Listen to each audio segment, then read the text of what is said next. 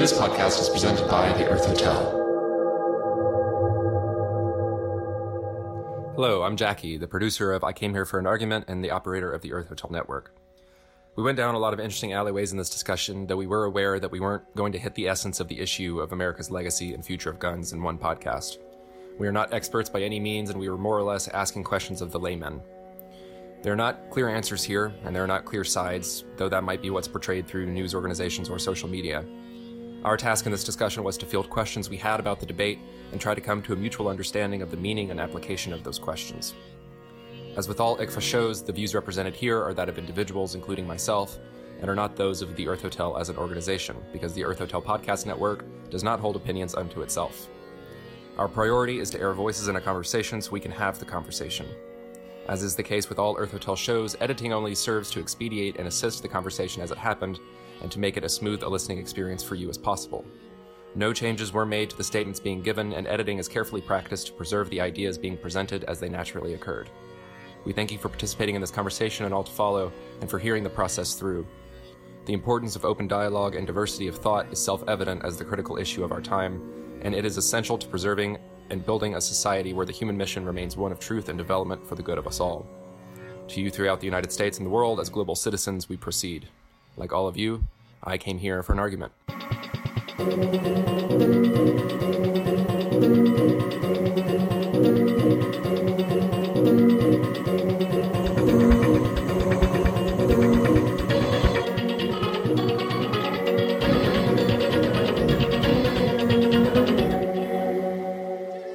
Oh, we're starting. Uh, we'll have Uh, music. oh, here we go. Uh, my name is David Smith. And I'm Dylan Corker. We have a guest again with us this weekend. Uh, Ted Hunt, Special guest Ted Hunt. a relative of Dylan and I. We're all cousins here. This is a triforce of cousins. Ted, tell us a little about yourself. Uh, that way the listeners can get to know you a little bit better. So, so it was just that we're cousins. I grew up in Alabama. Uh, did high school in Kansas. Uh, went back to co- uh, college in Alabama, and, sit- and I was military for a while. I'm in Oklahoma right now, and so yeah, that's about it. Uh, I've got, got a background, a little bit of everything. So Well, that's pretty cool. Uh, share, I guess, uh, with us maybe your degree that you got in Alabama. my, my degree was political science, Poli sci. uh, with yeah, political science with my concentration in, in constitutional law. And I'll be interested to know more about that here in just a second. How, how do you like it in Oklahoma? Is it is it going well for you down there or up there, mid midwhere? Oh, it's fun. Okay, cool. 62 degrees and no breeze right now. We're perfect. Ah, Okay, how's that air? That Oklahoma air, Crisp and dry. crisp and dry. I'm not too bad. I mean, we're about 45 minutes north of Texas, so there's there's plenty of water here. If you went up to the northeast, it gets pretty dry. Well, okay. Nice. Let's. The hot topics are We're we're gonna talk about some things that uh, are hot on America's mind right now. That obviously leads us to talk about gun rights, but we're gonna get to know let's uh let's find out a little bit more. So Ted, uh we kind of wanted to hear from you. What does the Constitution really say about guns and kind of the legality? the Constitution specifically states that that that in order to form a well-maintained militia, the right to bear arms shall not be infringed. All right. Prior to the Fourteenth Amendment, the, con- the the Constitution was written to states, right? right. Yeah. and s- the Constitution or gave the states rights and limited the power of the federal government.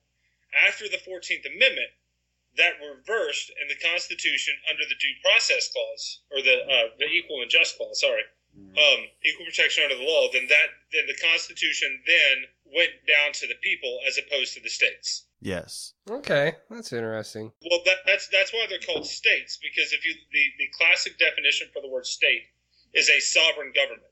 Normally, when we would, would refer to a state, we would be referring to a country or a nation. Uh, so the term city, state, nation, state refers to a sovereign entity. The reason that we refer to as states is because, and, and, and again, remember, prior to the Constitution, we had the Articles of Confederation that each state acknowledged itself as a sovereign entity. So the Constitution was there to was there to limit the federal government's abilities to manage the way the states govern. Right. Right. Okay. And I think uh, you know that simple information really introductory into um, you know the I guess the meaning of the Second Amendment and Gives a lot of insight as to what it really how it's applied to each state. I don't feel like when I talk to people about, I don't know, the Constitution or particularly the Second Amendment, you know, that's a lot of information that people aren't aren't really getting. I don't think. I guess people want to know where can guns be regulated? Where is the line drawn as to where and how we can regulate certain guns? Or do you believe that we should regulate or we should be able to regulate guns?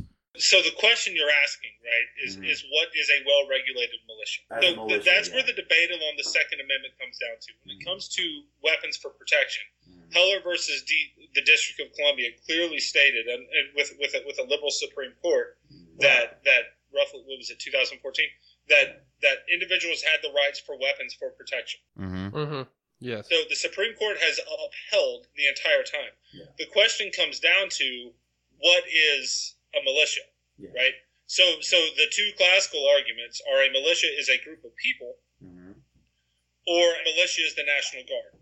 Right. Are, are, are, are the two arguments, Mhm. right? Yeah. I would argue against the militia being a National Guard because part of their funding, funding comes federally and they can be federalized. So if a militia can have, can, if the federal government can have control of a militia, that would seem illogical to call it a militia. It is therefore a, a reservist force. So what we're defining as a militia is something apart from the uh, the body of government that would make up a separate entity that would be armed. Correct. Yeah. So, so then you have to get into why did we require a militia? Again, going back to the Articles of the Confederation, the federal government was not allowed to have an army. Excuse me, have a standing army until the Constitution was signed, because because the, the, the founders were afraid of a standing army. Thus, the amendment against quartering. All right, you, you have to go back into to, to why the, the laws were written. So so the British government sent soldiers here and, and stayed in towns and, and, and quartered in towns. Mm-hmm. All right, I'm back. Okay, nice, nice, nice. cool. Okay, so after learning about militias, you know, I agree that we do have the right to bear arms, and you know, I'm not, I'm not against taking guns away. I'm not anti-gun ownership. You know, I'm not about people not being able to own guns. I just think that there should be a point to where what weapons we deem uh, responsible and logical to own. You know, I mean, Well, I- that gets into a whole nother question. Yeah, we we definitely want to ease into that. Well, the first you have to ask yourself, right? The, the, the solving a problem, you first have to identify the problem. So, what problem are you trying to solve? um, unnecessary killings with uh fire weapons, Mass shootings. mass shootings. So we'll just say that. Mass shootings. Okay, so if I look statistically, mass shootings are about 20% of all shootings. Right? Then I look even further and say, well, well what weapons produce those? Hmm So currently, the, the concept is against assault weapons that I'm going to use in quotation marks. Right. Well, that accounts for about 10% of all shootings, roughly. All murders in America, about 80% of them are, are, are produced by handguns. Roughly, tw- roughly the 20% are mixed up between long rifles, assault weapons, and then sh- shotgun-based weapons. So, what you, if, if you're looking at solving a problem, if you're we're looking at mass shootings, we're looking at a very finite portion of the actual amount of shootings that occur, depending, of course, on your definition of mass shootings. it, it- it's important to address the problem at the root, like you're like you're talking about. The fact that mass shootings are at a lower percentage comparative to all the murders that exist isn't a balm on anyone's nerves, or it's not an emotionally helpful statistic, but it is important in addressing the problem. And people, it's not the the guns don't kill people cliche, but people that are truly malevolent and want to cause a lot of harm are naturally going to choose things that cause a lot of harm. And if if you wanted to hyperbolize in another way if they didn't have bazookas if there weren't firearms then they would just burn buildings down or or drive trucks into people or choo- they're going to choose the most impactful way of delivering their uh, spite for humanity to anyone who can who can be corralled into being an easy target it's important that you said that because if you want to address the problem doing it badly it, it's going to have a, a, much larger consequence if you're if you're not addressed because if you if you ban assault weapons for example based on a 20% statistic then that's a it's a very far off ineffective solution to trying to curtail uh, behaviors of a subset of people does that make sense No, and, and, that's my entire. Is that if you want to solve a problem, you have to look at at all common denominators. so what's the function of sorry Go ahead. uh, that that leads to the question of outside obviously all owners of AR-15s or, or assault, and we can get into why uh, the distinction between assault weapons and, and how those are classified or whatever. But what is what is the, the typical use of those types of weapons in the other percentage of people that never use them to kill a lot of people? Well, it depends on what you're talking about. An AR-15 is a phenomenal small game weapon. Right. Mhm. Okay. Okay, I've heard that. Um, And people also use it for sport, you know, yeah. hunting and sport. It's a phenomenal sport and small in, in, in small game weapon. And if, if, if we're looking at, at, at the size of the round, if I compare your average hunting round to a 5.56, a 5.56 has not much more lead than than, than a 22 long rifle comparatively. Okay. So your average a nine millimeter has an entire has is a much larger projectile than a 5.56. Interesting. I have heard of reports from particularly um, uh, ER doctors, uh, high impact wound, you know, treatments. Handguns cause a fairly small amount of damage, but they they track in a linear pattern, so they'll just carve a hole through your body. But assault weapons and, and large the if you're if you're saying that the round is a similar size, it does cause different damage. So the 5.56 is a tumbling round as Mhm. opposed to, as, as opposed to a circular round. Right, it shreds organs instead of piercing them. Right. So the 556 works in a curve pattern. From the point it shoots, it's going to raise at the top of its velocity at approximately 100 meters and then go down after that. About 100 meters at 150 meters at its highest and 300 meters at its lowest. hmm And so at, at, at approximately 50 to 100 meters, it starts tumbling in over end instead of spiraling. And that's And so when it hits, it can cause more damage, but its stopping power is significantly less than, let's say, a 9 mil or a 45. Right, but it's it's a higher lethality. Ah, it Well- causes it causes higher damage if it's used on on anything. Is there a function for that particular round in in hunting? I, I, again, small gamers are phenomenal. It's incredibly accurate, and it doesn't destroy. It doesn't. It doesn't destroy the harvest. Those tumbling rounds. Correct. If you use the AR-15, the rounds you're speaking of that cause more damage for game, it would. Yeah, right. The five five six is is is what you would know as the Armalite fifteen. Right, Okay. and that doesn't cause higher damage in whatever game you're shooting. I mean, I've always been able to harvest Meat or organs. meat. I've always been able to harvest my meat. What are what condition are the organs in? My well, my, my meat's never never never been spoiled. If that's what you're asking. Okay, I'm just curious. I'm not a hunter or a, a gunsman, so I'm just trying to. Yeah, I get... mean, I mean, I mean, like, like, yeah, my meat's never been spoiled. I've, ne- I've never never had to destroy a harvest. Mhm. So you heard it here, folks. His meat's never been spoiled.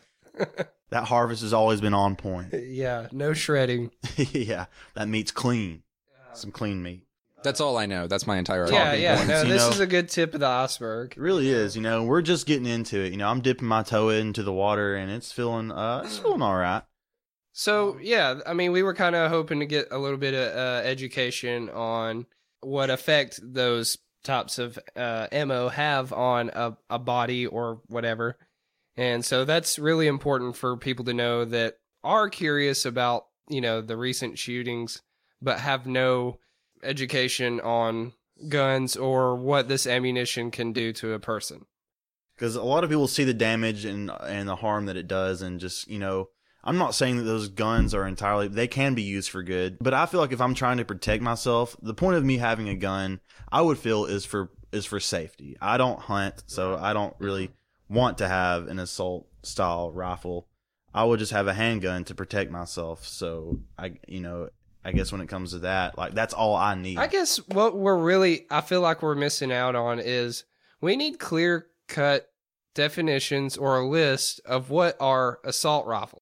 Is it just a high velocity uh, ammunition, or uh, yeah, what constitutes an assault rifle? Well, I guess that depends on, on who you ask, right? You you you hear use the word assault rifle, and what's already in your picture is is a big, scary black military looking weapon. Well, yeah. I mean, normally I would imagine someone would think that. But I understand that it can also not look like that. Like people say, "Oh, an AR-15 looks scary," but it does nearly the same thing as a gun that doesn't look as scary. Like you know, you have like What people would think is a hunting yeah, like a hunting Rifle, gun. yeah. Like it looks like it's got a wooden stock and whatnot. stock and yeah, but it can do technically the same type of damage. Like people want to like ban AR-15s, but there's guns that can do just as much damage that no one really like thinks it's not in the public eye. So people are just like, oh well, Well, it hasn't been the weapon of choice. yeah, the Prob- weapon of choice, and you know, and well, the weapon again, the weapon of choice for most murders is handguns. Right. yeah, Right. but not So- so- mass so- murders but- though. I would ask is why are we fixated on assault rifle? because they've been using mass murder. Well, like you were saying, we're just trying to get. I feel like we're just to the point of where we want to make like a list of what we would consider assault rifles, you know, uh, and I well, think, but but but thus uh, it's a circular argument, right? So so we're worried about assault rifles because I have a shtick here, right? We're Yeah. worried about assault rifles, but then eighty percent of all homicides occur with handguns. The other twenty percent are assault rifles, long rifles, and shotguns. What is the focus on assault rifles? It is very easy, right? It's because we're being told that assault rifles are dangerous to us. Mm-hmm. And so people are willing to give up liberty for the sake of security. Yeah. But you can't argue that. Well, the, the the mass shootings thing is is shocking. For one, it's it's a highly impactful event, regardless of how it happens. It's it's someone taking out malevolence on a group of innocents, and that's like that's a horrifying. And generally, it's children and and people caring for children. It's it's horrifying. So, and that's regardless of a gun argument. If they were doing it with bows and arrows, we would be equally shocked, but they're not. Um, and I'm and they do. A lot of them have carried handguns and used handguns, and they also use large, powerful weapons that deliver a lot of ammo, regardless of what they were designed for.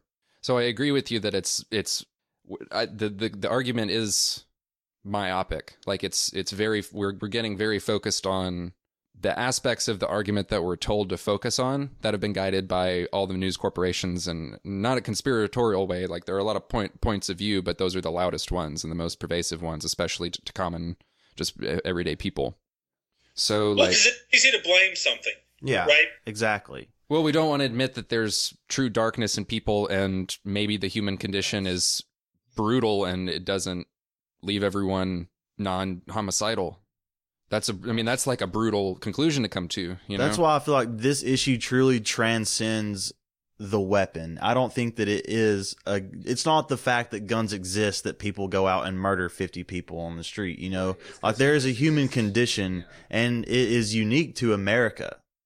It's not though. It, it's we we're in I a- guess when it comes to mass killings, it's really not. right, but with guns and assault, or you know, with with guns, I guess the statistic is it is abnormally large in America. But Well, but- killings in general, it's not unique. That's not necessarily a fair assessment, right? So you also have to acknowledge that America is the size of like almost all of Europe, right? Like countries in Europe compare themselves to the sizes of states. So have to acknowledge that we as a country or we as a nation, right, have have, have different cultures and and, and, and and we're really made up of, of small city states across, across the entirety of America, right? So to say that America has a problem, although we are all American, I would question that. I would say let's look at the communities that are actually having it because we all have separate cultures. So is it a cultural issue? That's what I'm saying. I believe it's a cultural. There's something about society in in uh, this country that I feel a lot of people are on edge. Uh, there is a lot of poverty. There's struggles, and of course there are everywhere, It's and probably even more in other places, less developed countries. But I don't. I, I don't know what it is about people here that I don't know that it's ingrained inside of them, and, and I don't know. It's but that's the thing. It's not it's not ingrained inside of them. It grows. It grows out of you know being completely disenfranchised. It, starts with being disappointed by the people that you're close to, and then it extends into being disappointed with everyone that you ever see and all the people that are around you. And it's really easy to do that in high school because most of us, I, had, I didn't like anyone in high school, but I didn't go to the place where I want, I hated anyone, and I didn't go to the place where I wanted to end humanity, and I wanted to do it on whoever was closest and convenient to me, which is all the people that I would have been going to school with. And if you read the the diaries of the Columbine shooters, that's exactly what they said. It. That's exactly what they said. Like like uh, all of these like no, they came to the greater conclusion that humanity doesn't mean anything and it should be snuffed out. And I'm gonna and and they were gonna do their part to wreak as much havoc as they could. And that's what we don't want to talk about. That's completely inexcusable. And the argument is like, how did a 15 year old accrue so much hatred and and uh, you know uh, disregard for Lack basic humanity yeah. it's not i mean it's not lack it's like la- lack of of belief in the human being and of all human beings. So you look at roughly roughly about sixty percent of mass shooters are from broken homes, Right. right? And, and didn't and don't have a figure of, of, of each gender in, in their life. Almost every study has shown that you have to have, have have some form of role model of each gender in your life, whether in the home or outside the home, right? Right. But but most mass shooters have said that we, they didn't have that. And so when you start peeling back the onion, Bill, what you see is is, is just like Jesse was saying, you, you you- you see a problem with the humanity of an individual. And instead of us acknowledging, well, there's things society could do to help take care of this person, we don't want to do that. Instead, we want to say, well, the weapon is the problem. Yeah. Because that's really easy for me to blame because it's inanimate and I don't have to acknowledge any fault of myself. Yeah, it's literally the first it's it's no degrees of separation. Like, well, what killed him? The gun. Well, it was the guy that was holding the gun and then it was the guy's surroundings that made him and and his own internal thing that both when it no, it's like the gun. It's the first point of contact that's the most obvious thing. Like, well, what happened to that? Oh, I got hit by a truck. No, yeah, it's the same deal. Like the gun's the the object used to wreak, you know, havoc, but yeah, I, I I agree with you. I find a lot of I take a lot of umbrage in badly solving a solution, and the gun the it it, it the gun thing opens up. You know, especially when you're going to legislate, and somebody's going to there's going to be legislation. There's something's going to change after this, but it's a horrible solution to just go after the first point of, you know, the first point of contact of a problem. People just want action as as quick as they can, and they want to reach for the first thing that they feel like they can change and make a difference. And that's politics, baby. But it, we're going to run it into the ground. You can only do that for so long. Well, I, I think I think what they want to solve is they want to solve the easiest thing that they don't have to acknowledge. Right. Yeah, and it's not like we're getting to the core issue of the actual causation of most of these occurrences. You know, I mean, like you said, lack of guidance, emotional disparage. Yeah. A more a moral model. Yeah, um, and and that's what I'm saying. You know, it, it transcends the weapon completely. Yeah. People are going to choose to do the most damage. Yeah, Sorry. Could you say that again? Oh, I said I find it interesting that the left has not produced a law requesting a national red flag law. What is that? So red flag laws, there's five of them in states currently, and, and, and, and what what they what they allow, there's different variants. But um, either either the law enforcement, in some cases, family members can come to a judge and say this person has has shown threats of some sort. So we look at the, the Florida shooting. There, there was what 36 cases where the police were intervened, and there was multiple threats made. he was on the FBI watch list, right? I think the FBI investigated a YouTube threat he made, but couldn't but but, but couldn't actually charge. him. Yeah, he was on YouTube, and then also someone close to him had, had made a. Uh, they had warned them, but there was really nothing in actuality they could have done. So, so let's add a red flag law to the mix. The problem with the Obama era regulations against against mental health and, and weapons, right, was what they did is they allowed the Social Security to send a list to the FBI of these are people that we're tracking had mental problems. Go take their weapons. That's hi- slightly hyperbolous, but, but that's that. But, but that's Roughly, kind of, was yeah. kind of the point, right? Yeah. It removes due process from the action. Mm-hmm. What the red flag law does is it allows a it, it, it allows a judge to receive a threat, validate the evidence, and then issue a temporary restraining order on the person and their weapons, and then to mm-hmm. confiscate those weapons until another hearing can be held, Yeah, which would attack a lot of the issues. It would because when you look at the people that are committing these crimes, if you have the red flag um, law in act, I mean that would. I mean we they should have under under that definition they could have stopped this kid from doing that. They had enough. I think there were enough red flags there to say, hey, we should probably get this kid some help, or you know, at least intervene somehow. At least, at least just an initial response or an, an initial, um, you know, interaction with him to kind of touch base. They didn't have to completely go into a full scale, you know, like breakdown of him. But I don't know. I feel like people want to say that they didn't really have enough evidence or they didn't have anything incriminating on him to even enact on it. But I don't know. I mean, what what would have been, you know? Well, what's the I mean, so there's a difference though between a criminal case and a restraining order, right? Yeah. Right. I, I, I, I can go with a text message that says, "Ted, I'm going to kick your ass tomorrow at noon." And, and as long as I can prove that that person sent that text message, I can get a temporary restraining order placed until another hearing can be held. Right. Mm-hmm. in order for an arrest to be made, right, that doesn't necessarily meet the legal definition of a threat, Yeah, Right. right? So, so you have to look at it differently, and I, and I think that's the problem is that if we don't have the legal definition of a threat, we're saying, well, the weapons are the threat, but statistically, that's just not true, Right. right? So we have to attempt to solve the problem, and the problem is the individual. Sure, I'll give you that perhaps the individual having ha- having access to a weapon that can shoot 30 to 100 rounds Will help them kill people. Right. And and perhaps we could look at measures of limiting magazine capacities. Yeah. I'm okay with that, Yeah. Yeah. right? But but saying the weapon itself we have to get rid of Doesn't really make much only serves a political purpose and doesn't actually solve the problem. it appeases people temporarily until they see that it will continue to happen. and like a lot of those solutions, they're categorical. We're going to deal with the problem that we've identified, and that is always a category of things that are unspecified. When when we were in Kansas for a while, and some some Brits came over and were hanging out with us. You know, and British do, do not normally have weapons. Their, their their officers normally don't train with weapons a whole lot, like unless you're in infantry. yeah. You might only shoot a weapon four or five times in your career. hmm depending on your job, of course. And so, anyway, so they came over, and, they- and one of these guys had not shot a shotgun.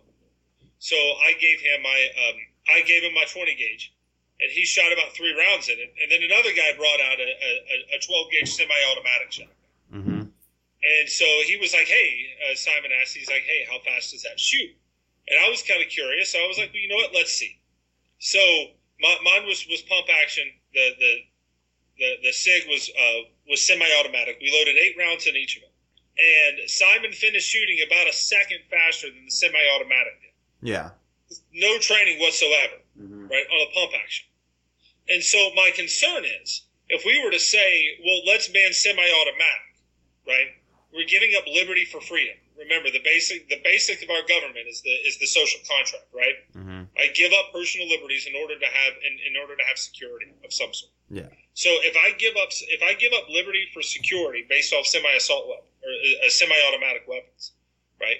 What happens when the next person uses a pump action? Exactly. Or they make bombs that you can you can easily construct from anything you find at a hardware store. or you store. drive a truck into a crowd of people. yeah. Then is that the next problem? Then then do we need to give up more liberty for more security that that has proven to be ineffective? I think that it's just people think about it differently when it's guns compared to something like a truck attack or a bomb because they feel like we well we can control guns better than we can control someone driving a truck into a crowd of people and one occurs way more than the other but it is still true that at the end of the day that isn't solving the problem of someone wanting to go out and murder people Right. And I think we all can agree that that's something that has to be stopped. It has to be addressed fairly quickly. Out of, Five out of every six days uh, for the last three years, there's been a, a shooting of I think five individuals or more in like a group a group setting. So what I'm worried about really is that in the past two years, mass shootings have obviously become a little bit more popular, and I'm afraid that statistic is just going to keep rising. The statistics hold now that 20%. Uh, you said 20%, am I right? But it depends on the year, but roughly it's 80 an 80 and 20 breakdown, right? I think it's just fair to take, you know, some sort of because I mean I believe that okay. So do you believe if we made it more I wouldn't say more difficult to get a firearm, but we made the process more tight and we included more background checks, we included uh, over the age of 21. Do you think that there should be age restrictions? Uh, we definitely need to end gun loopholes, gun shows. so there is a gun show loophole. That's a false statement. How so? All right, so it is a private sale loophole. If I am an FFL dealer and I go to a gun show, I still have to do a license check. Yeah. The, the, the question comes around private sale. And I can do a private sale at a gun show, out of my car, out of my house. It doesn't matter. And that also brings up. There's also I learned about this uh, pretty recently. There are uh, these things called ghost guns, where basically you can order different parts of the same gun uh, without a background check, and the gun doesn't have a serial number, and all you have to do is basically put the gun together, and you have an unregulated, untraceable weapon that can be used. So a lot of so again, if I'm buying it from an authorized person, right, uh, the trigger assembly is normally serial numbered. Well, with these, you would buy one part somewhere, then the other part somewhere else, and but they're he's saying usually the trigger assembly by itself would be would carry. Right. The trigger assembly is what makes the weapon. Right. I can I can take a five five six. I can take the barrel off a five five six and put a twenty two on it. Put a different a different receiver in it, and I I actually don't even have to put a new barrel. I just have to put a different receiver in it, and I can shoot a twenty two out of a five five six, and I've changed the weapon. Right. But it's the trigger assembly that makes the weapon. Okay. Uh, That's what's controlled. So like when you look at um, the three D print of weapons, yeah, legally, I still have to make the trigger assembly part of it out of metal in order to be detected. yeah, I can theoretically make an entire weapon from a 3D printer without a, without metal in it, right? But legally, to do it, you would have to make part of the trigger assembly legally to do it. out of metal. Correct. So that's the same with these ghost guns. If I buy the trigger assembly from a reputable source, it would still have to have the, the, the, the serial number. It's whether or not getting it somebody that's reputable. so that's a good little fact, Yeah, there's definitely a lot of things coming into play here. and we're slowly figuring it out. Uh, You know, I'm going down the list and I'm checking it twice. and uh, we're gonna find out who's shooting once, and Who's shooting twice? so, anyways, uh, Do you want to take a quick break? We'll be right back. Yeah, sure. let's take a quick break. So Wes, uh, what do you think of that? Uh, what do you think of that? Whose turn is it show they got out there? Oh man, it's pretty cool. I mean, it's it, it's all right if you're like into uh, four uh, seemingly uh, semi-charming narcissists that like to talk about uh, games and pretend good. Whoa, that sounds like something I can't get anywhere else on the internet. But you know where you can get it though. Where can where's where's that? Well, you can find it on the Earth Hotel Network at their website, theearthhotel.org, or iTunes. Oh, the Earth Hotel. That sounds scary and sensual. Will I learn a lot about myself? You'll learn a lot about yourself and other great things like Real sexy things. like music, art, books, You'll learn all about books. beers, and broads. Those things are all beautiful. I I, I trust this now. I'm a fan of beers and broads personally, but also tabletop games. So whose turn Mostly is this that. right mostly on that. Yeah. Yeah, yeah. Oh yeah, they talk about tabletop games Tabletop games, like what? like Dungeons and Dragons or Savage Worlds or World of Darkness Or Savage Worlds. or Savage Worlds. Mostly Savage Worlds. Or Call of Cthulhu if I'm weird. If you are weird, then yeah, we can talk about that. I mean, they can talk about that too. Great, that sounds like something I'm definitely gonna go check out. Cool. well, uh, Thank you. I guess this ad is done. So, uh, who's uh, who's who's whose turn? Whose turn? Whose turn? Whose turn is it? Whose turn is it? It's Earth Hotel's turn. Thank you very much. God damn uh, definitions. I all depends on what you think common sense a common sense gun law would be. Some people, I would think common sense gun law would be no assault rifles, no automatic weapons, background checks. I was denied a, a, a shotgun for seven days because of my uh, of my mysterious overseas travel. All my overseas travel has been military related. That sounds like a poor bureaucrat instead of a, a, a larger legislative problem. Who who uh, who denied it? The FBI background, and they said you traveled overseas to to the Middle East recently. Let's hold and check that out. Wow, But that bother me because they, they need to check something out, and I need to wait seven days to buy a 20 gauge. I don't really care, right? Yeah. The, my, my, my point is is that they have background checks that work, Mhm. right? The problem is in a couple of the last cases, the back, the people that are doing the puckstering, right, that are actually typing in the information, haven't been doing it correctly. Yeah, It's not the system itself is not broken. yeah. It's the person typing it in who's broken. it because that was that was the deal with the dude who shot up the church in Texas. He never should have been able to have that gun under the current law that was in effect. Because what was the deal? He had like what was it? Um, domestic violence charge. Yeah, And domestic the violence. Lautenberg- The, the Lautenberg Amendment, he, he's not authorized to weapon. and he'd been discharged from the military over something, right? But he'd been discharged from the military for domestic violence. Domestic violence, and he never should have been able to own a fire firearm. Um, I looked up. We we had this briefly happen off air. Um, the definition of assault rifle in a dictionary, uh, according to Merriam-Webster, is a rapid-fire magazine-fed automatic rifle designed for infantry use. I don't know. How, now, Wikipedia says an assault rifle is a selective fire rifle that uses an in, intermediate cartridge and detachable magazine. So it, it, it seems like a, a vague term that applies to a lot of different things, but points at the same thing. You look at the military term as automatic weapon. Without a class three license, you cannot get one of those. Unless you've got about ten thousand dollars in a couple of years to pay an attorney, you mm-hmm. cannot get a class three license. Can you explain uh, briefly what the what that system is is and what it's like? Yeah, you've got to go through multiple FBI background checks, multiple area background checks. You have to um, you have to pay a license fee that's tracked by the ATF. So that it costs it's, it's about a ten thousand dollar fee, all, all all said and done. The ATF does random inspections on all your weapons, and you have you have to register each weapon and each component. So you see a lot of like gun shops. Like I don't know if you what was it, uh, Red Ammo. It was on the History Channel for a while. It was about a gun shop in, in Louisiana that did some stuff with uh, automatic weapons, and they got in trouble with like losing a receiver. So they just lost part of the weapon, uh, and still still got in trouble and ha- had had to pay a several uh, several tens of thousand dollar fine to the ATF, and lost their license. I know in Alabama, you you don't have to have a permit unless it's a concealed carry. You can have a weapon that you bought laying in your car and it's fine. So I feel like everybody should at least have to have a permit to have a gun. I feel like that would uh, kind of help the people falling through the cracks. Or uh, I mean, like a national, everybody has to have a permit if you have a gun, just like you need a permit to to to have a car or to use any other type of machinery that that holds responsibility.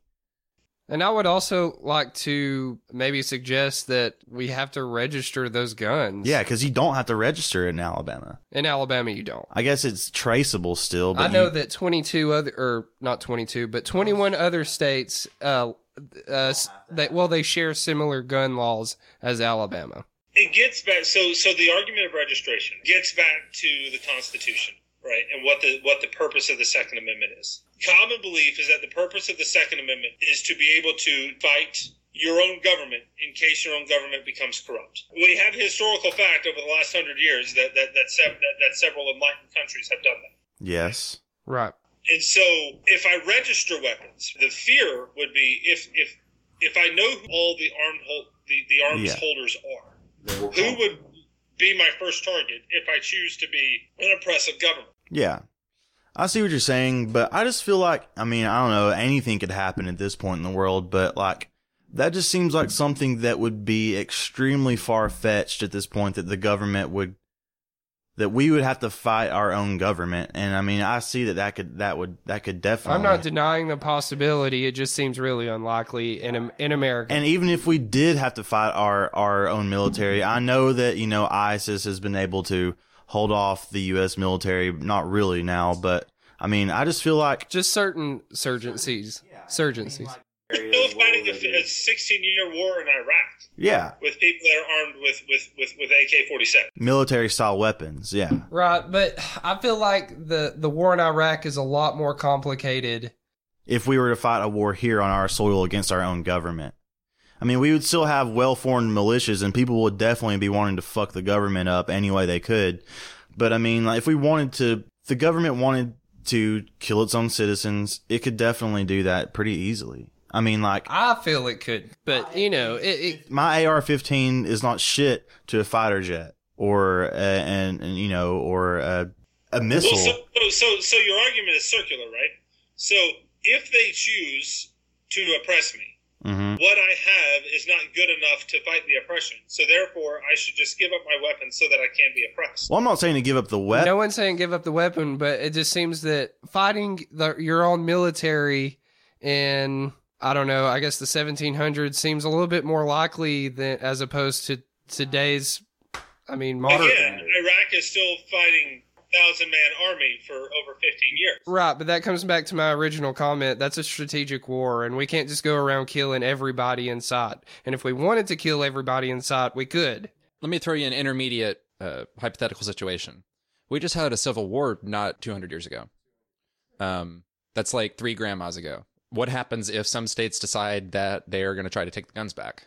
What if just one state says, we're going to round up all, all, these of the guns above this category or whatever? Does the does a state have the power to take guns away from its citizens? Logically, Find a right, right? The, the normal definition of a right, mm. okay, is something that cannot be taken away from you except by force. At least that's the way Ted def- defines it, right? Yeah. I, I, I, I would I would argue that due process is a form of force, Yeah. right? So legally, we only allow, allow rights to be taken away from someone through due process. So are you saying due process it would be a bad thing in that point? That's, sorry, that's a that's a poor distinction though, because due process has a lot of other elements involved in it than force.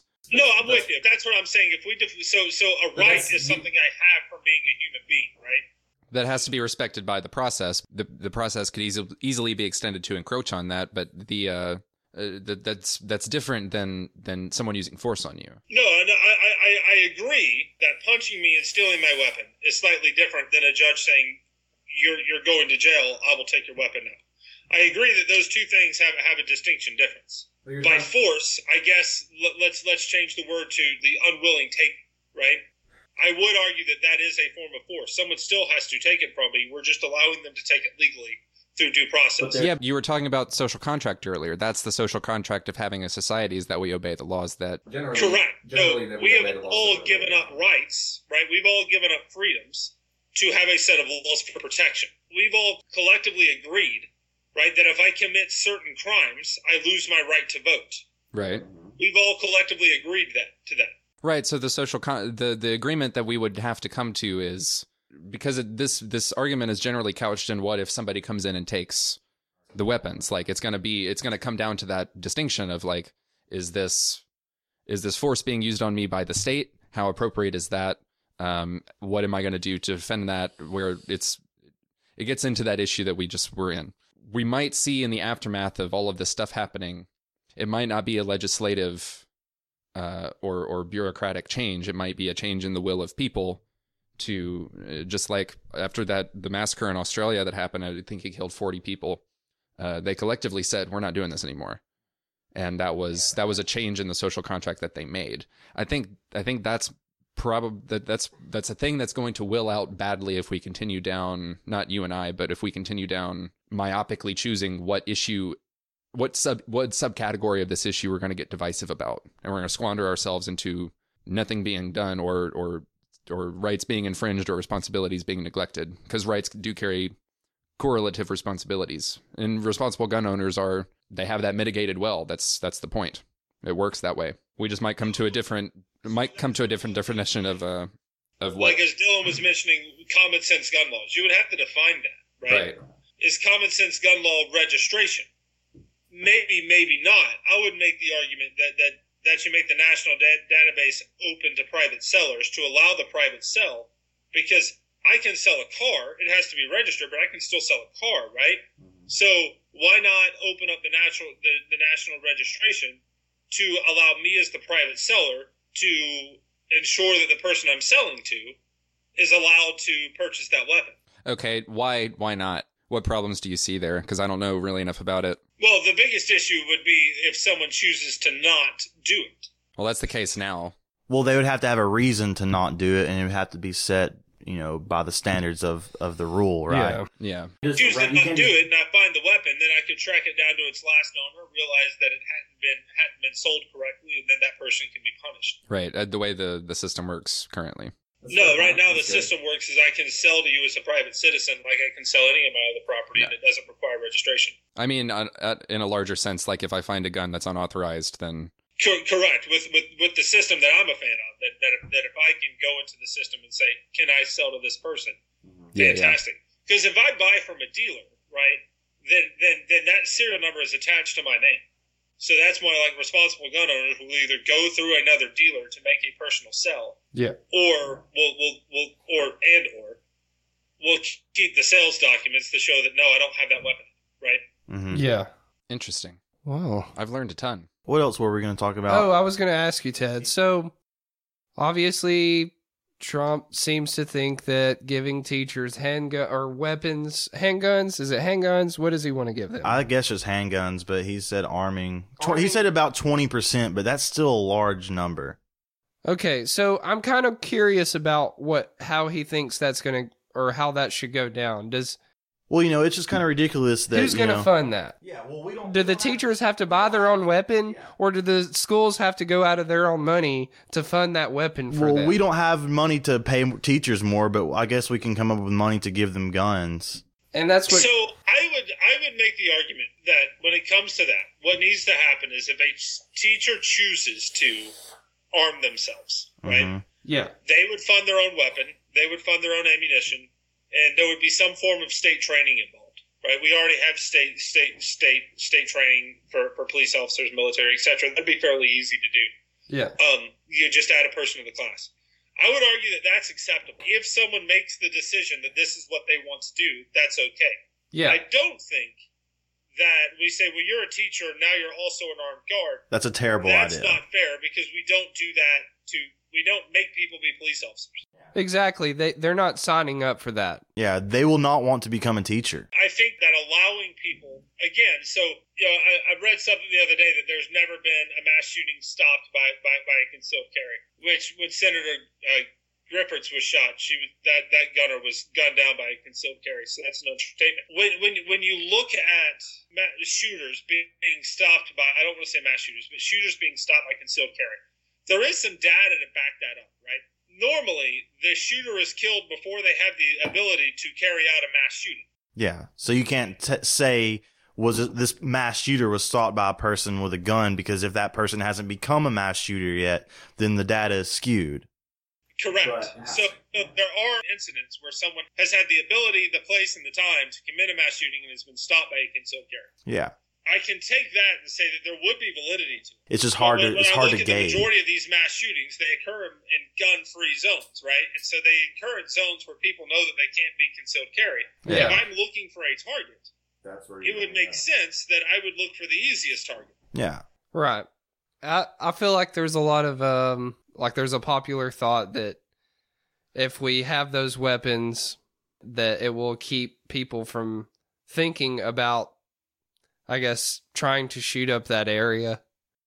Well, the theory of mutual destruction has worked for us in the past, David. Right. I would have to argue that that mutual destruction does that's what these people want. They're not afraid to die. They're not afraid to die. They have to know that if they're going to go shoot up a place, they could die 5 minutes later after they start doing what they're doing. I'm not saying that it's a positive decision, but I am saying that it has worked before. Okay. right? So, so we have to acknowledge that. And uh, but but but but again, looking at when when when when you look at the Pulse nightclub, it was a known gun gun free club, hmm right? Right. So had why did he not choose? I'd have to look at to why he did not choose some of the other clubs in the area that were not known to be gun. He had a history at that particular club. He did. Had that I don't- I gun, don't had that any- club allowed weapons, would it have changed? I don't know. Maybe, maybe not. No, because then you just shoot the guy that tries to take the weapon from you. Like it doesn't matter if it's a gun-free zone or not. If you're if you're hell bent on wreaking havoc, you're gonna go to the. Uh, it it would be it would be. Guns do not scare people away from still shooting guns at those people. But generally, the target of mass shootings are innocent people with no ready protection. If there were guards outside of schools, then that's a thing, but that's a complicated thing to implement, and then that changes the whole atmosphere of going to school. Like, how is that going to? It's going to change the entire landscape of education in an unprecedented way. It's it's going to scare people off sending their kids to school. It's going to be very disruptive. Yeah, if I found out that in my children's school there were teachers that were armed, I would just homeschool. It just brings us right back to the same issue of Because I don't There- necessarily. there are How going- much training have they had, had, had they had? I, I support what you said about state mandated training like you would give a game warden like it's the same it's the same responsibility but it's not the same subset of personality type that's going to be necessarily an armed teacher. I think if you choose to. I mean, that's kind of my Right, point. but I don't think there would be that choose to. many. i think it's a negligible amount that would choose to Well, I don't know until I ask the question, right? i'm just i'm just speculating uh, for You personality know, I would think that the ones that don't want the gun don't need the gun, and the people that do want the guns probably. I mean, you never know who.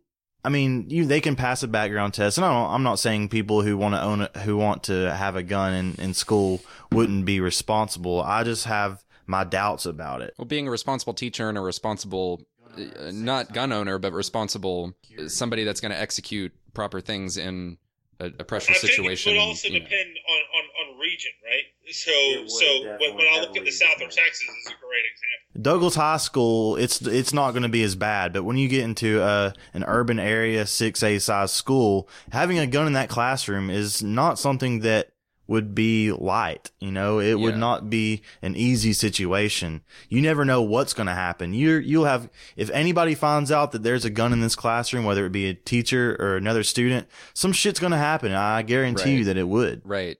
Yeah, if you bring a gun into a situation, there is a gun in the situation now. The odds get wasn't before. greater. Yeah, the odds increase. I mean, they're double. They're are. I mean, you know, they're magnified Yeah, but it is policy being made off the offhand remark of a, pub- a public speaker. So Yeah, I would make it a very private ordeal. You know, if you were to arm a teacher, no one should know, except maybe the staff.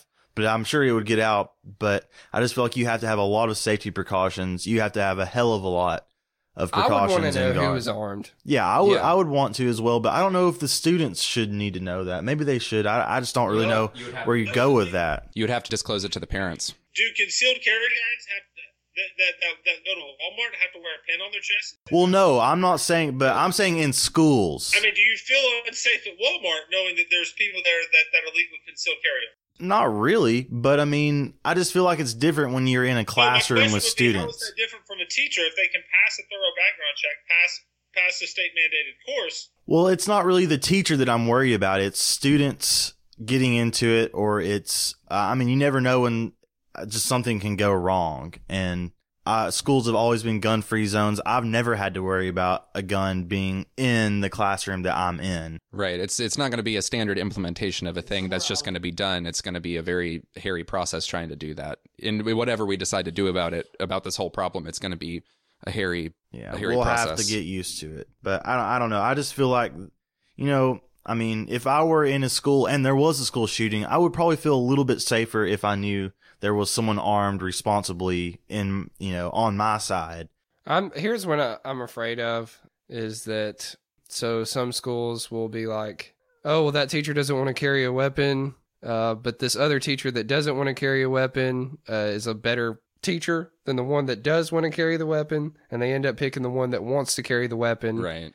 and so I, I and that really is not good for ed, our education for one, and so I, I, I don't know. I'm just kind of.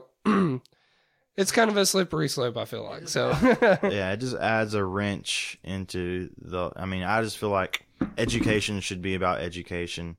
But how did we come to this argument? Like, and we how did already have, uh, you know, like student uh, resource officers. I mean, I guess they're not inside the campus most of the time, but I, I don't know. I mean, we already most of the time have a, a an officer on campus with a gun. Yeah. So what is adding more guns going to do? Right. So, what I was saying earlier, if a shooter knows that a cop is there with a gun, I mean, it's not going to stop anybody from trying to shoot up a place, even if they think that teachers ha- are 20% armed in that school. You know, that there were officers there at the last uh, recent mass shootings uh, that did have guns, and that still didn't stop the, the mass shooting. I mean, Okay, and then what about daycare centers? Do you arm daycare centers too? I don't know. Pre-K. Yeah.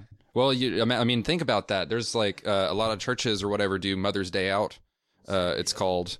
Well, but the private institutions that, that, that, that can abide by their own laws. the issue is that the schools are state state led institutions that must follow state and federal laws. I'm just talking about the the social effects of of a decision like that. Is it, it is a slippery slope thing, but it's just like where do, where is the distinction after that? Because if you're going to heavily guard a school and you get a whole group of heavily armed officers in every school, where are they going to go next? They're going to shoot up a Wendy's, or they're going to shoot up a daycare center, or more churches, or whatever. So are we just going to arm everyone? Like that's the logical conclusion of this offhand remark that is now being taken as policy. And that's kind of what I mean. And it's not a political statement. It's just like we're so scattered on how we're discussing this subject. And we've not us, we've gotten into this pretty well. But just like the national discussion is so is so myopic and mad that I feel like we're gonna narrowly focus and argue down to like minute details that completely miss the mark some way way far back. Politics in itself is very segregated, right? It's all about guiding the message, you know. You, you, you do- I mean, eh, Trump, Trump and Clinton were both not ideal candidates, right? Right. Neither of them were moderate, right. right? You look at Roy Moore and Jones, right? Yeah. Neither of them were moderate, right? The moderate candidates lost easily, handedly, right? Mm-hmm. So I think society in itself has segregated itself into in, in, in, in into the incredibly liberal versus the incredibly conservative. Yeah, we've all become Whereas if you look at radicalized. polls, most polls show that the majority of Americans call themselves moderate, either moderate left or moderate right. So my question would be, where is the where is the where is the moderate voice? It, they're not, it's not as loud. It's not Well, screaming. I think it comes down to fear, right? I mean, so so if I want to change an organization, it comes to fear, fear and hatred, right? If I want to change an organization quickly, I have two options. I can one make everyone scared of me, right? Which is a choice, or two, I can make us all hate the same thing. So you see it in business a whole lot. You have your competition. There's the one company that everybody wants to beat, right? Against all odds, right? You see it across the board. You see it. You see it in schools. Well, if we can beat this district or this school or whatever, then then then we're winning. It's a very quick and easy way to motivate a lot of people to a, to a simple goal.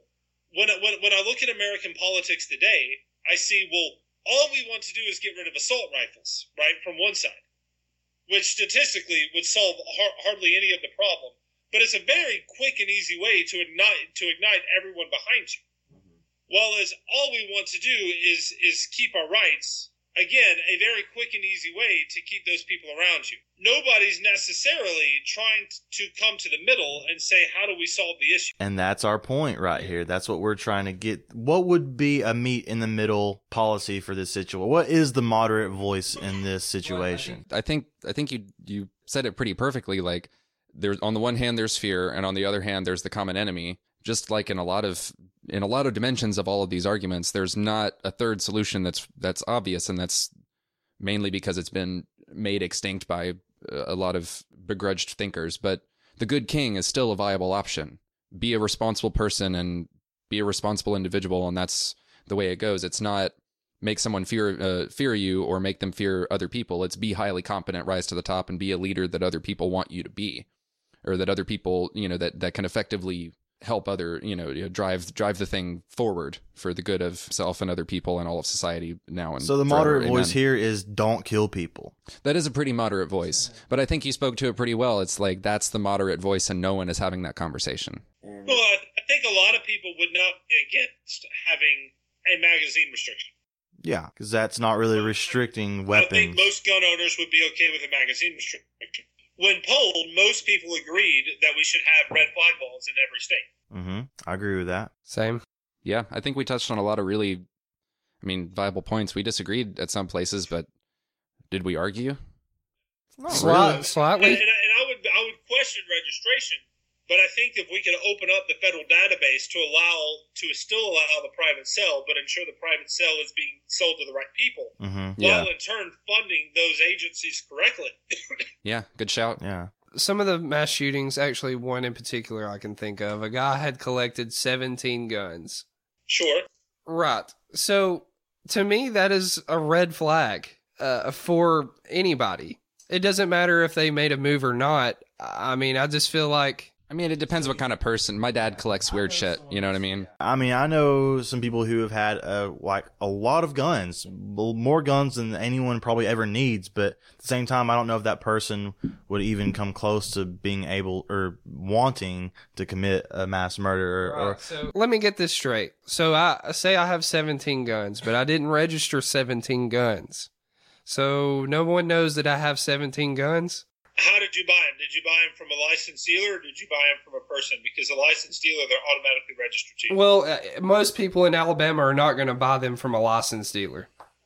Well, I, I don't know if that's true. If I buy them from a pawn shop, if I buy them from a gun store, Walmart, they're, they're, they're licensed dealers. Okay, so I would say responsible gun owners would buy them from a licensed dealer. But I also know just as many people that have not bought them from licensed dealers. So, are you just trying to say should there be a limit on how many guns you? I'm could not saying own? there should be a limit, but I want to know if someone has 17 guns. I mean, I don't think that's much to ask for. It's not. I mean, it, it's not taking away anyone's rights. Uh, it's not. I'm.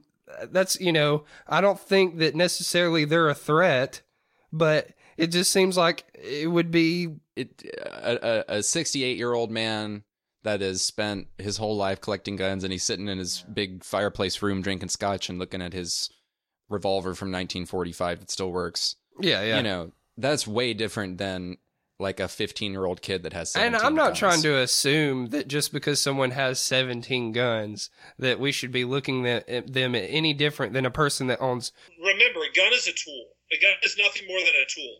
And much like if I if I'm doing car work, right, I would need a Phillips head screwdriver, a flathead screwdriver. I would need a mallet and an assortment of, of, of sockets, right? A Mhm. gun is very similar. So if I'm wanting household protection, right, I need a different weapon than I would for a concealed carry. If I'm getting a, having a concealed carry, I have the option of like a nine mil, which doesn't have the st- uh, great stopping power, but is pretty accurate over 25 yards. Right. But if I know that, but if I'm like, well, I'm going to be in an area that's going to be very close, maybe I want a 380 that has a much better stopping power than a 9 mil, but is accurate to about 10 meters. So just because I have 17 weapons could just mean that I have the correct tools. If I'm hunting, I need a different weapon. If I'm hunting duck, hunting quail, hunting turkey, they all require different weapons. Okay. Uh, fair point. That's the first step or the first part of that question. It's been 30 days. I bought 17 weapons. Why would I need 17 weapons within a month? Sure. so That's that's fair. why a lot of states like Alabama do. Like if you buy a rifle from Alabama, you have to wait thir- three days, and then after a certain amount, of, I believe it does flag the system. It used to. It might not. You're right. And so that's what kind of had me concerned about one of the recent mass shootings is that the Vegas shooter. uh yes, that he had collected so many weapons within a small time frame. Like I was saying earlier, uh, if someone did that, I'm not going to look at them any differently, but it would be nice to I don't know, ha- have an eye. Or maybe it, it's a Uh, thing something. where I don't maybe know. I mean- maybe it's a thing where the more weapons you own, the higher your registration or the higher your level of um maybe you would need to be able to be registered a certain way or you'd have to have a certain level of credential. Yeah. So so what do you just as a, as a hypothetical like say you do have the 53 or the the old the old dude with all the guns and once a year an ATF agent comes by and just checks them out makes sure the ones that don't work actually don't work there because to my knowledge there's no kind of inspection protocol like that what do you think about that because if they come to that 17 year old's house they're going to be like what the fuck are you doing kid I think Ted's doing something off screen. okay what do y'all think about He's that probably checking his guns. I'm playing. Let's see. I don't know if Ted has guns. I would definitely. Well, first of all, I don't. Do you think age restriction should be a thing? Because I know that that's coming into legislation where it's like nobody under the age of 21. Like if you look at the most amount of or you know mass shooters, they're not under 21. It was just this one kid that was. I don't know about Adam Lanza. I mean, it's it's significant amount of high school students, but uh, that seems like a rational thing. I'm kind of surprised that there's not already. Yeah, an age. I mean, I think you have to be what 16 to buy a handgun. Isn't yeah, that there? seems that seems way too low. yeah. Yeah. That, that seems why. I would think it should be why would- 21 across the I would- board. I think it's 16 for a long rifle and, and 18 uh, For a hand. handgun. Oh, Okay. okay. Yeah, yeah. I believe so. I mean, if I was just going to play God, and I mean, I would, I would figure there would be a learner's permit from like 15 to 21, and then after Yeah. 21, you could have like a license to your own weapon. You could buy one, like if you wanted to get a co-license on your dad's hunting rifle or whatever, you could. But I feel like there are a lot of a lot of common sense, like 16 year old to buy a hand. I wouldn't give a 16 year old a handgun and let him just go off and do. That seems crazy to me. Like, why the fuck is that a law like that? Or why? Yeah. What, there, there are things like that that Problem I have with raising the age to 21, right? Right. It is kind of arbitrary. Go you on. can vote at 18. You can't drink at 18. You can fight for your country at 18. And now I'm saying you can't own, but unless you're fighting for your, your country, you can't own a weapon. Okay, let's say or a 18 then. type of weapon at 18. 18 more makes more sense than 16. 16 just seems crazy to me. No, I'm with you. 18 makes sense, but that's that's where I get a and, and I'm not disagreeing because because we all know that, that that that the male mind is not fully mature until 21, 24. I'm not against it, but as I add more restrictions to to 21, then why can why are you allowed to vote at 18 if you can't buy a weapon, drink alcohol, etc. Yeah, and people already go crazy with alcohol when they hit 21, so I don't want to see that with guns either. That, that is, it's just a weird thing. This is a, a very bizarre square that we've painted ourselves into. I agree. It's got a lot of dimensions. I mean, I'm totally I'm totally for having I mean, I should probably have some kind of weapon I don't feel comfortable with going out into the world unarmed.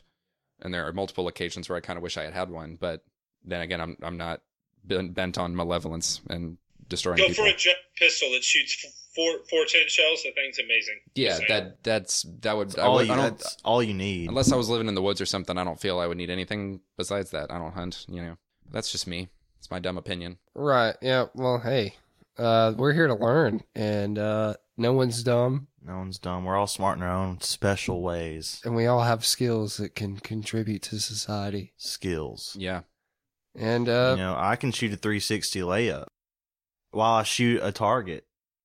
Yeah, uh, I can jump on a trampoline, say, uh, or just literally read the whole uh, Alphabet. yeah. It's a, it's a good skill to have. I mean, and that's what you have to do to pass a uh, to get a gun permit.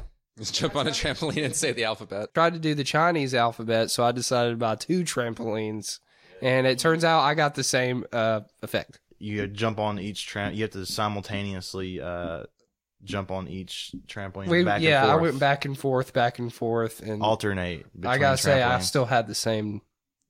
And at the end of the day, uh, you I got. wasted money on two trampolines. anyway, Anyways, I'll take one of them. well, uh, Ted, this has really been. I a mean, dandy time. I've had a good conversation. I think we all here have gained a little bit of insight, and uh, you know, I'm glad that we did this. it was good to get uh, an insight uh, from you, just due to our past conversations about gun rights, and it was good to follow up on that because I feel like you know people over the internet, uh, they do not. It's not the same as talking to a person face to face. It's a completely different aspect. Uh, yeah, I mean, You know what I'm saying? No, again, positive discourse is important because we, we, we can all grow and learn. The, the, the point is, is you have to challenge yourself. Right. hmm And I I did learn something. You t- you taught Yeah. me something.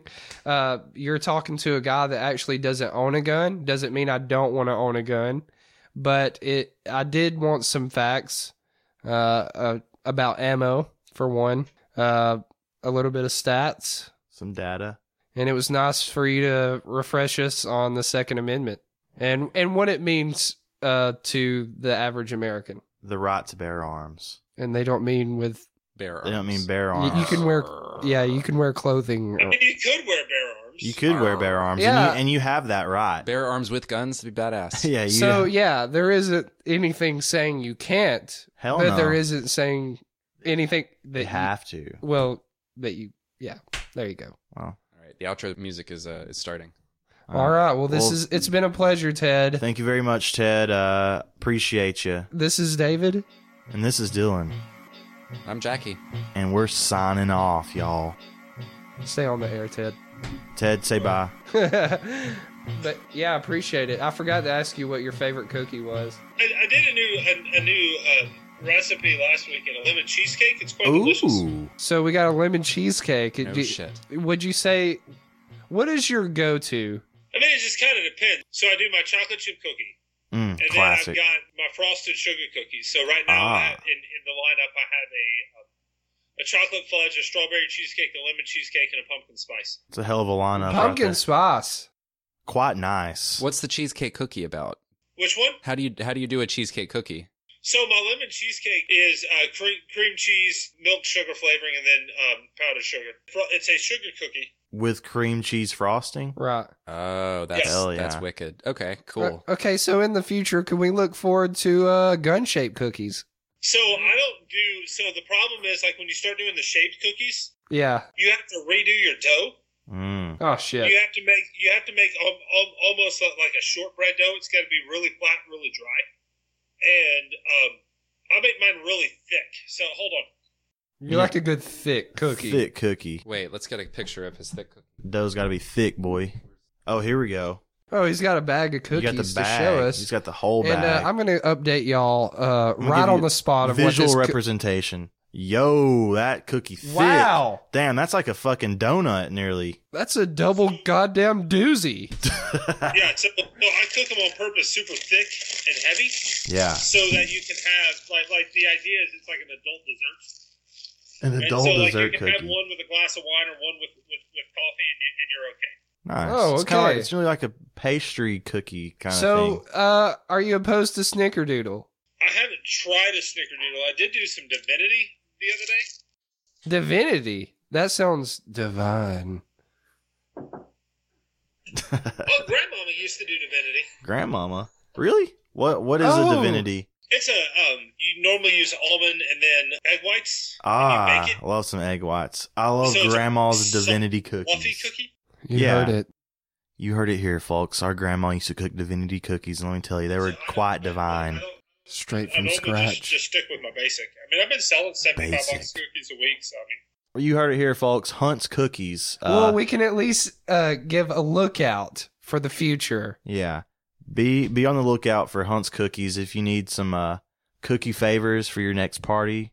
Uh, maybe some pastry goodies. Uh, they're real thick. They're adult size portions. Uh, I looked at I looked at it with my very own eyes, and I immediately, uh, as you can recall earlier, I said double goddamn doozy, and it was. it was And, yummy. Uh, it was adult size, and um, wow, Adult size cookies. I'm a Yeah. An fan. adult. This has been the show. Thank you. Thank you very much, Ted.